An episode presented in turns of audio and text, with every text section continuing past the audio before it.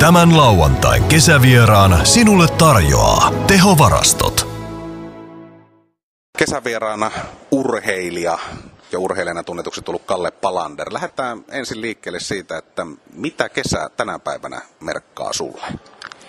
No tota, nykyään se merkkaa ehkä enemmän vähän töitä, että kun on ollut tuo hotelli tuossa Estin puolella, niin, niin, niin meillä on kesäisin se vaan auki, niin kyllä se on aika, aika työläs projekti ollut kyllä nyt viimeiset vuodet, mutta niin tota, onhan tämä kesä hienoa tälleen talvilajien urheilijalle, niin mä oon aina tykännyt kesästä, että ei, ei, ei ollut niinku mitään, mitään sitä vastaan missään nimessä, mutta et, et, tota, tärkeät hengailua ja, ja silloin nuorempana poikana niin kerkesi vähän kalastelemaankin, joka, jota olisi hieno päästä tekemään nyt uudestaan vanhempanakin.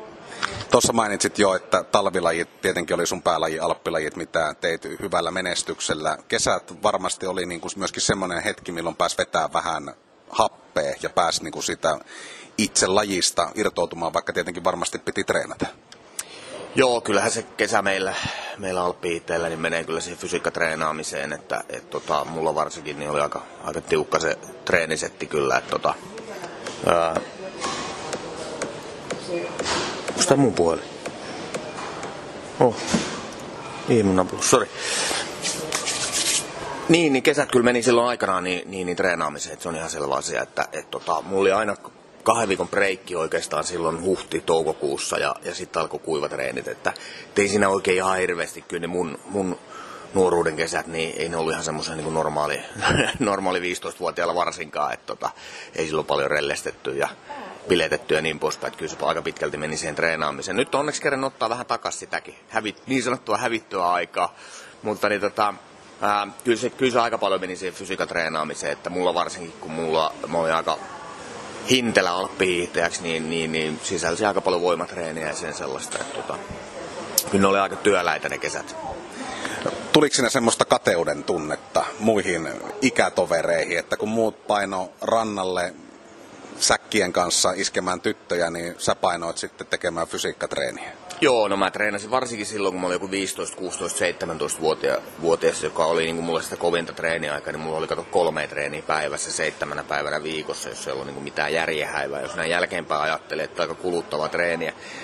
Et tota, Kyllä se vähän harmitti joskus, mutta ei sitä oikeastaan, kun sitä oli niin sitoutunut siihen hommaan ja, ja halusi menestyä omassa lajissansa, niin ei siinä oikein pystynyt niin kuin joustamaan siitä hirveästi, eikä sitten kyllä valmentaja isäkään antanut hirveästi siihen kyllä mahdollisuuksia.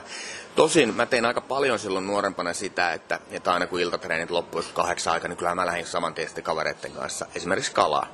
Ja, ja tota, Torniossa ihan mahtavia kalapaikkoja. Et meilläkin on, mun kotipaikka on sellaisessa, missä tulee paljon noita pieniä haaroja Torniojoista. Ja, ja harjusta käytiin perholla kalastamassa aina nuotio siihen, siihen tota, ää, joen rantaa. Ja, ja, ja sitten mulla oli vielä kaveri siellä, jolla on leipomo.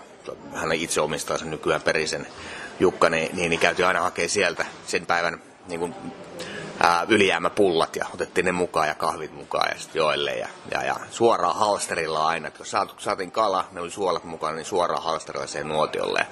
Kolme neljä asti yöllä, yötöntä yötä torniossa. Ja, ja tota, sitten kotiin muutama tunti unta ja treenaamaan, mutta silloin pystyi tekemään sitä. Että, ai saamari, kun tuli kylmät väreet, se oli hienoa aika kalajutut on aina semmoisia asioita, mitkä tietysti puhututtaa. Ja sitten kun molemmat ollaan pohjoisen poikia, niin tietää, että se pieni Lapin lisä pitää siinä hommassa olla. Niin montako kymmentä kiloa se sun suuri harjus on painanut, minkä oot nostanut Torniojoista? Ei ole kuule varmaan harjus ollut mulla, kun oiskohan 500-600 grammaa suurin piirtein. Aika, aika pientä se on siinä, mutta ei mä alimittaista koskaan otettu. Mutta lohen mä oon saanut kyllä tota niin, äh, olisikohan kolme kiloa niin mulla iso. Että, et, et, mutta verrattuna esimerkiksi veljen 18,5 kiloseen loheen, niin on vähän takamatkalla, mutta tota, mä en olekaan niin kova kalamies. Et mä yleensä liit, liittoudun sellaiseen kalaseuraan, että ne oli helvetin hyvin kalastaa. Mä en, ole, mä en ymmärrä sitä, että jollakin vaan on se tatsi siihen lajiin, että niille nappaa aina. Ja mä, mä niin kuin vaan huiskin siellä huvikseni ja hakkaa hytty siellä. No nyt jos mennään näihin kesiin, kun aktiiviuraa ohi ja oot saanut vetää henkeä, mainitsit tuossa, että Viron puolella tietenkin tuo kesähotelli, se työllistää. Mikä sulle on tärkeintä kesässä? No kyllä, mä tykkään keväästä ihan hemmetistä, että se on ihan mahtavaa aikaa toi toukokuun mun mielestä, kun alkaa luontokukkiin. Ja mä tykkään siis olla puutarhahommissa tosi paljon, että mä oon esimerkiksi sinne Mäestin kartanolle istuttanut itse 300 ruusua. Ja sitä ei niinku kukaan ikinä usko, että, että mä oon siis ihan pikkupojasta asti ollut mun äidin kanssa puutarhassa ja, ja, ja tota, kierrellyt sitä läpi ja kysynyt siltä aina, että mikä kukka toi on ja niin poispäin. Jengi voi ikinä, kun ne, jotka ei tunne mua, niin ei voi koskaan kuvitella, että mä olisin joku saamari multasormi, että mä olisin tuolla puutarhassa. Mä tykkään, se on tosi rentoa, ei tarvi ajatella mitään, se on vähän niin kuin armeijassa. ei tarvitse todellakaan tarvi ajatella yhtään mitään, että saat vaan tehdä, että se on siistiä hommaa kyllä. Onko tämä sun salainen puoli, tämmöinen herkkä hortonomi, joka on kaiken sen julkiskuvan takana? No joo, kyllä se vähän on. Kyllä se vähän on, että mähän on tosi herkkä ihminen, että, että se on se mun julkisuuskuva vähän rakennettu semmoiseksi ylimieliseksi monakolaiseksi veropakolaiseksi. Että tota, ää, et tota, kyllä se vähän on semmoinen rakennettu, että kyllä mä oikeasti olen sitten niin kuin todella, todella herkkä ja ne, jotka tiedät tuntee mut, niin, niin, niin tota, tietää, että sellainen mä oikeasti olen. Ja, ja tota, mutta kyllä nämä kesät on hienoja, hienoja mä kyllä tykkään. Että, et sit lasten kanssa yritän tehdä kaikki harrastuksia, opettaa ne, että ne ei harrasta kilpaurheilua, mutta mä yritän niinku viedä niitä liikunta, liikunnan pariin niin paljon kuin mahdollista. Että tämä kesä on kyllä kivaa aikaa siinä mielessä, että saa niinku harjoitella kaikki uusia lajeja. Mennään sun ensimmäiseen kesätoiveeseen. Minkälaista biisiä laitetaan soimaan ja miksi? No tota, mä jotenkin sytyin nyt uudestaan tällaiseen bändiin kuin The Crash, suomalainen. Glory Caught My Eye. Aivan uudestaan löysin tämän 15 vuoden jälkeen, 20 vuoden jälkeen. Aivan mahtava, mahtava biisi. Mennään kuuntelemaan sitä ja jatketaan sen jälkeen sitten jutusta. Tämän lauantain kesävieraan sinulle tarjoaa tehovarastot. Kesävieraana Kalle Palander, tuossa kuunneltiin sun ensimmäinen toivepiisi Lauren Got My Eye, The crash yhtyeltä Kuinka paljon sä kulutat musiikkia ja kuuluuko sulla kesään live-keikat ja erilaiset kesätapahtumat muutenkin kuin työn puolesta? Just mietiskeltiin tuossa kaverin kanssa, että olisi kiva lähteä joskus festareille. En ole nimittäin ikinä käynyt festareilla. Ja sehän johtuu nimenomaan siitä vaan ja ainoastaan, että koska ei huippurheilijana ollut mitään toivetta siihen, että olisi päässyt kiertämään festareita. Nyt olisi hyvä aika, olisi hienoa kun pääsisi, jos olisi. niin, niin tota, sen mä aion toteuttaa. mä kuuntelin varsinkin silloin aktiiviaikana niin, niin, niin vähän niin kuin kovempaa musiikkia. Mä en ihan järjetöntä heviä, mutta että Metallica on mun yksi suosi, suosikkibändeistä ihan ehdottomasti käynyt neljällä Metallican keikalla ja, ja, ja tota, ää, mulla on silleen, että kun mä oon, mä oon Ontikalla Eestissä, että esimerkiksi teen just niitä puutarhahommia, niin kyllä mulla on nappi koko ajan korvassa. Että, että kyllä mä kuuntelen. Ja nyt mulla on jotenkin silleen, että mä kuuntelen paljon suomalaista musiikkia, tosi paljon. Että et en tiedä, vähän niin kuin kun on paljon Suomesta ollut pois, niin, niin, niin tota, ja varsinkin semmoista ihan niin kuin, sieltä Dingon ajoilta jopa. Mm. Ihan siis niin kuin kaikkea Don Huonoja ja, ja sitä vanhaa semmoista klassikkoa. J. mä oon siihen syttynyt aivan helkatissa nyt jotenkin uudestaan, ja mä en sitten nuorempana tykännyt ollenkaan. Et kyllä mä niin kuin ihan laidasta laita. CMX aikanaan tuli ranteet auki musiikkia tuli kuunneltua kyllä aika, aika paljon, että torniolaisena tietenkin. Että AV Yrjänä sanotuksiin mä en ole kyllä päässyt yhtään sisään vieläkään, että vittu, mä en tiedä mitä se jätkä oikein ajattelee, mutta että on siellä kyllä aika legendaarisia ralle. Urheilijoille ja tietysti monille esiintyville taiteilijoille se latautuminen on tärkeää. Musiikilla on siinä aika monella iso rooli. Oliko sulla semmoinen vakio biisi, millä sä latasit itse, minkä sä kuuntelit ennen treeniä tai sitten kisasuoritusta? No mulla oli sellainen sellainen perinne, että mä laskin maailmankapissa 197 starttia, niin joka aamu, kun mä olin käynyt aamiaisen ja aloin vetää kisareleitä päälle numerolapun rintaa, niin mulla soi aina Metallica One. Ihan siis joka aamu. Ja, tota, ja se on mulle semmonen, niin kuin, ja on edelleenkin semmonen, että kun alkaa olla tiukka tilanne, niin mä yleensä soittelen sitä, sitä aika, aika, aika, aika paljonkin. Et, tota, mm, mutta kyllä mä silloin, silloin mä kuuntelin tosi paljon semmoista niin kuin, Mä en itse asiassa treenatessa kuunnellut silloin. Mulla ei ollut ikinä treeneissä, vaikka mä kävin pitkilläkin lenkeillä, niin hyvin harvoin oli musiikki korvissa. Nykypäivän urheilijathan kaikki kuuntelee musiikkia tai, tai podcastia tai ihan mitä vaan. Mutta mulla ei ollut ollenkaan, enkä käyttänyt edes startissa. Ja mä tiedän Talppi itse, että tosi monet käyttää starttipaikalle. Mulla ei ollut sitäkään ollenkaan. Mä jotenkin halusin kuulla kaikki, nähdä sen pelosekaisen tunteen siellä ja tuntea sen, että minkälaista, minkälaista se on. Mutta että, ää, Kyllä se, kun pääsis takas sinne, niin ehkä tekisin asioita vähän eri lailla. Vois se, se on, mulla musiikki on tosi tärkeä. Tuossa sanoit vajaa 200 starttia. Se startin hetki ennen sitä suoritusta maailmankapissa. Mitä silloin Kalle Palanderin korvien välissä liikkuu? Mikä se sielunmaisema on siinä ennen kuin se portti aukeaa?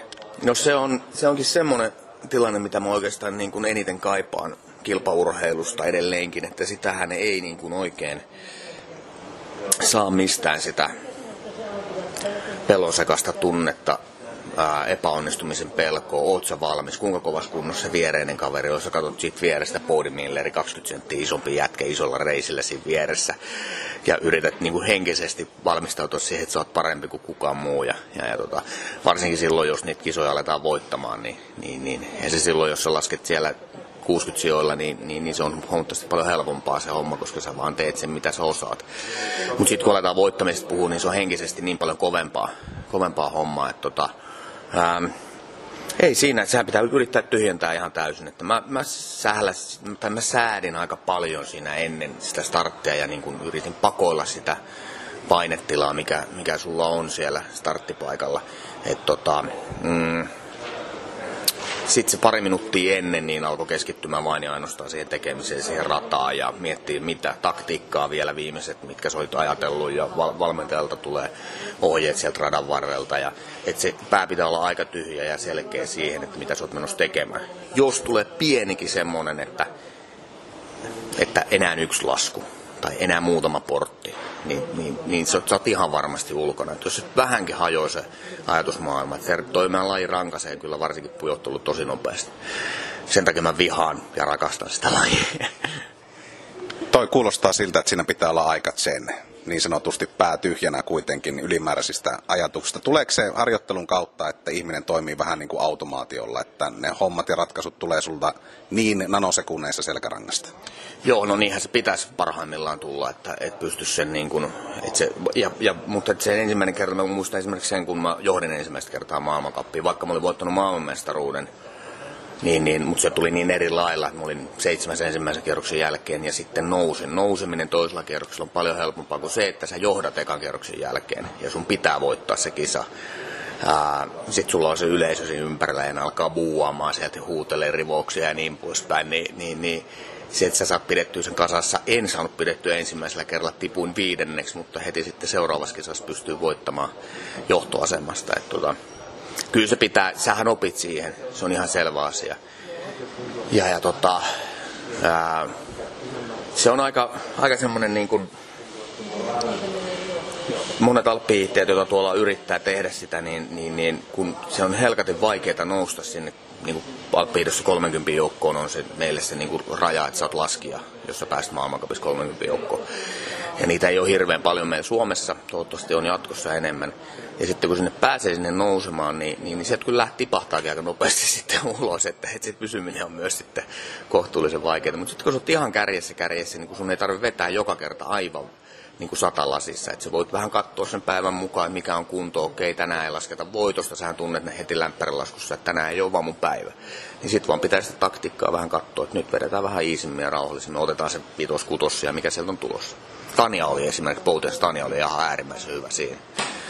Kalle Palander, nyt kun aktiiviura ohi, kuinka usein tulee mieleen se, että olisi kiva lähteä laskettelemaan ihan muuten vaan? Vai onko se semmoinen, että nyt kun se ura on ohite, niin sukset saa olla siellä, mihin ne on naulattu?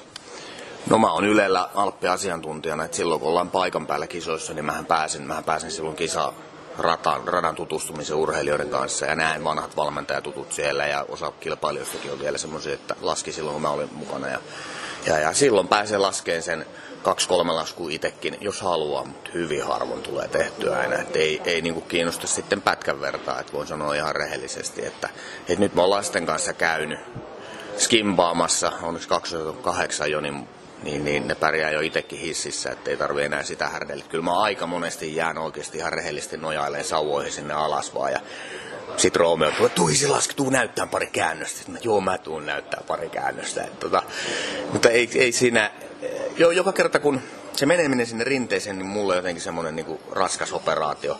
Mutta aina kun mä pääsen sinne suksille ja saan ne monot jalkaa ja sukset jalkaan, niin tulee vitsi, tulee hieno fiilis Ja silloin vasta tajuu sen, että kuinka hienoa hommaa sitä on saanut tehtyä. Sitä ei vaan ymmärrä silloin, kun sä olet se aktiiviurheilija. Siinä mä veikkaan, että kaikessa, kaikilla urheilijoilla on se sama juttu, että sä tajuut sen vasta sitten lopettamisen jälkeen. Suomessa paljon, kun me ollaan pieni maa, niin joutuu myöskin valokeilaan silloin, kun urheilijana menestyy. Koetko sä nyt jälkeenpäin, kun aktiiviura on ohi, että kohteliko media sua reilusti silloin, kun menestystä tuli, koska ainahan pienessä maassa myöskin haetaan vähän sitä nurjaa puolta? No kyllä mua, kyllä mua pidettiin ihan rehellisyyden nimissä niin aika lailla kukkaa kämmenellä. Talppi nousi niin rajusti ja hätäisesti silloin, että tota, meistä kirjoitettiin tosi paljon. Ja kun tämä on kuitenkin maastohiihtomaa niin, ja mäkihyppymaa, niin se Alppi oli vähän semmoinen niin kuin outo juttu. Okei, isommat palkintorahat, ää, nopeat autot, kauniit naiset kuuluu meidän lajiin. Se on ihan selvää. Se joka vähän ärsyttää tietenkin sitten rahvasta normaalia suomalaista ihmistä. Et tota, totta kai sieltä tulee kritiikkiä aina välillä, se on ihan selvä. Mutta se kuuluu huippurheiluun ja siihen oppii myös. Ei se ole mikään ongelma. Mutta kyllä mä, kyllä mä voin ihan rehellisesti sanoa, että vaikka tuli palautetta tietyiltä urheilutoimittajilta välillä, jos ei onnistunut, niin, niin ei musta kyllä ikinä syyttä suotta kirjoitettu paskaa. Et kyllä siinä oli ihan syysä sitten yleensä, yleensä että kyllä mä, e, e, hyvin, hyvin se toimi kyllä. Seuraavan toivepiisi aika. Mulla, mulla, mulla pieni veikkaus on, että kuullaanko me nyt Metallican One vai kuullaanko se vasta haastattelun lopuksi? Pa- ei, lait, lait, pannaan tähän väliin, niin tota, pannaan, pannaan tota, ai ai kun täällä on paljon hyviä. Pannaan tota CMX, kun siitä puhuttiin, niin pannaan CMX ruoasta. Tämän lauantain kesävieraan sinulle tarjoaa tehovarastot. Kalle Palander, tässä ollaan juteltu aktiiviurasta, ollaan juteltu minkälaisia kesät oli aktiiviaikana, minkälaisia ne on nyt. Ollaan puhuttu musiikin merkityksestä. Yksi, mikä kuuluu kesään hyvin vahvasti tietysti, niin on grillaaminen, ruoka, ystävät, seura. Miten tärkeitä juttuja nämä on sulle? No on kyllä grillaaminen on mulle kyllä. Että kyllä mä heti kun vaan lumet lähtee, niin kyllä mulla on grilli heti tulilla saman tien. Että tota, mä tykkään laittaa ruokaa. Ää, ja nimenomaan se, että jos sulla on sitä kaveriporukkaa siinä, että vähän yhdessä tehdään ja juodaan pikkusen punaviiniä siinä ohessa, niin kyllähän se on ihan helkätin hienoa hommaa. Ja, ja tota, ää, se on ollut mulla oikeastaan semmoinen, että mä en ollut mä muutin 15-vuotiaana pois kotoa, menin lähin lukioon. Vitsi, mä en osannut tehdä, muutin 20 Monakoon. Mä en osannut tehdä ruokaa ollenkaan. Et siis niinku jotain tyyliin sinihomejuustoa tai mä syönyt oliiveja, enkä mitään, mitä mä rakastan nykyään ja hullun. Että kyllä mä niinku on tuolla maailman konnulla oppinut ainakin tuon ruokakulttuuri aika hyvin. Että et mä muistan, kun mentiin eka kertaa Nagano olympialaisiin ja Japania ja sitten mentiin sitten sen jälkeen Soulin Korea ja kun ne toinen parat siihen pöytään ja kaiken näköiset nilviäiset ja äyriäiset möngärsi siitä pöydälle ja salappa itse grillaamaan siitä, niin mä olin silleen, niin että ei helkatti, että onko täällä mitään normaalia ruokaa. Ja nyt kun pääsee takaisin sinne Japaniin ja, ja, ja ai helkatti, että sitä ei tajunnut silloin, että kuinka paljon sitä missas Koreankin ruokakulttuuri ihan mahtava oikeasti. Et tota, kyllä grillaaminen on mulle todella lähellä sydäntä. Mikä on, Kalle Palander, sun bravuuri? Antrekoot on kyllä sellainen, mitä mä tykkään tehdä. Että, et tota, se on ehkä se, se mun bravuuri, mitä mä tykkään itse myös syödä, että, että jos sä vertaat niin nauran sisäfileeseen, niin, niin, niin kyllä mä antrekoon sen rasva siinä. Ai että se on hyvä, kun sen tekee hyvin vielä, eikä liian kypsäksi. Se on tärkeää siinä, että mahdollisimman, mahdollisimman verisenä, jos vaan pystyy täydellinen kesäpäivä, jos lähdetään semmoista suunnittelemaan, että ei ole työvelvoitteita, ei ole ohjelmaa, niin miten sen vietät? Ää, aika pahan pistet. Kyllä se olisi makea tota, niin, niin, niin herätä rauhassa ja tosi rauhallinen aamiainen terassilla, jonka jälkeen kamojen pakkaus biitsille hetkeksi. Mä en ole todellakaan mikään niin kuin, biitsin makoilija, mutta esimerkiksi kavereiden kanssa pelaamaan beachvolleyta tai heittää frisbeitä tai jotain. Siinä on vähän sitä liikuntaa kuitenkin. Siinä muutama bisse sitten kämpille. Tai käydä jossain lounalla siinä samalla. Vähän roseviiniä. Sitten ja heti sauna päälle ja grillaamaan siihen sauna ohessa. Sä oot asunut pitkään ulkomailla. Mitä kaipasit eniten Suomesta silloin noina vuosina? Mitäköhän mä, mä yleensä kyllä vein kaikki. Ruisleipä oli se, mitä mä aina vein mukana. mukana. Että kyllä mulla oli joka, joka paikassa, missä mä asun ulkomailla, niin aina ruisleipää pakasteessa. Että, et, tota, se oli niin helppo kuitenkin ottaa siitä ja löydä leivän pahtimeen ja, ja, ja sitä ei tarvinnut sen kummemmin alkaa sulattelemaan. Et, kyllä se ruisleipä oli, no perus varmaan on toi salmiikki. Maksa makkaraa on muuten semmoinen, mitä mä vien nykyään, nykyään mukana, mukana tota niin, niin, ja sitten mikä meillä on Suomessa ihan ylivoimaisesti paras, mitä missään muualla on maailmassa, niin kaikki leikkeleet on niin kuin äärimmäisen hyviä. Nämä ohuen ohuet kinkut ja tällaiset, mitä laitetaan leivän päälle. Niin, niin, ja, ja juustovalikoima on myös, se on jo ihan käsittämätöntä. Mä en ymmärrä, miksi, miksi Suomessa on niin hyvät juustot ja edulliset vielä kaiken lisäksi. Kesävierailu tältä osin alkaa olemaan tässä. Kiitoksia Kalle Palander kesävierailusta ja viimeisen toivepiisin aika ja perustelut sille. No kyllä me lähdetään sillä sitten kertoa, oli tarinaa taustalla, niin pannaan se Metallica One. Hyvää kesää. Kiitos. Tämän lauantain kesävieraana sinulle tarjosi tehovarastot.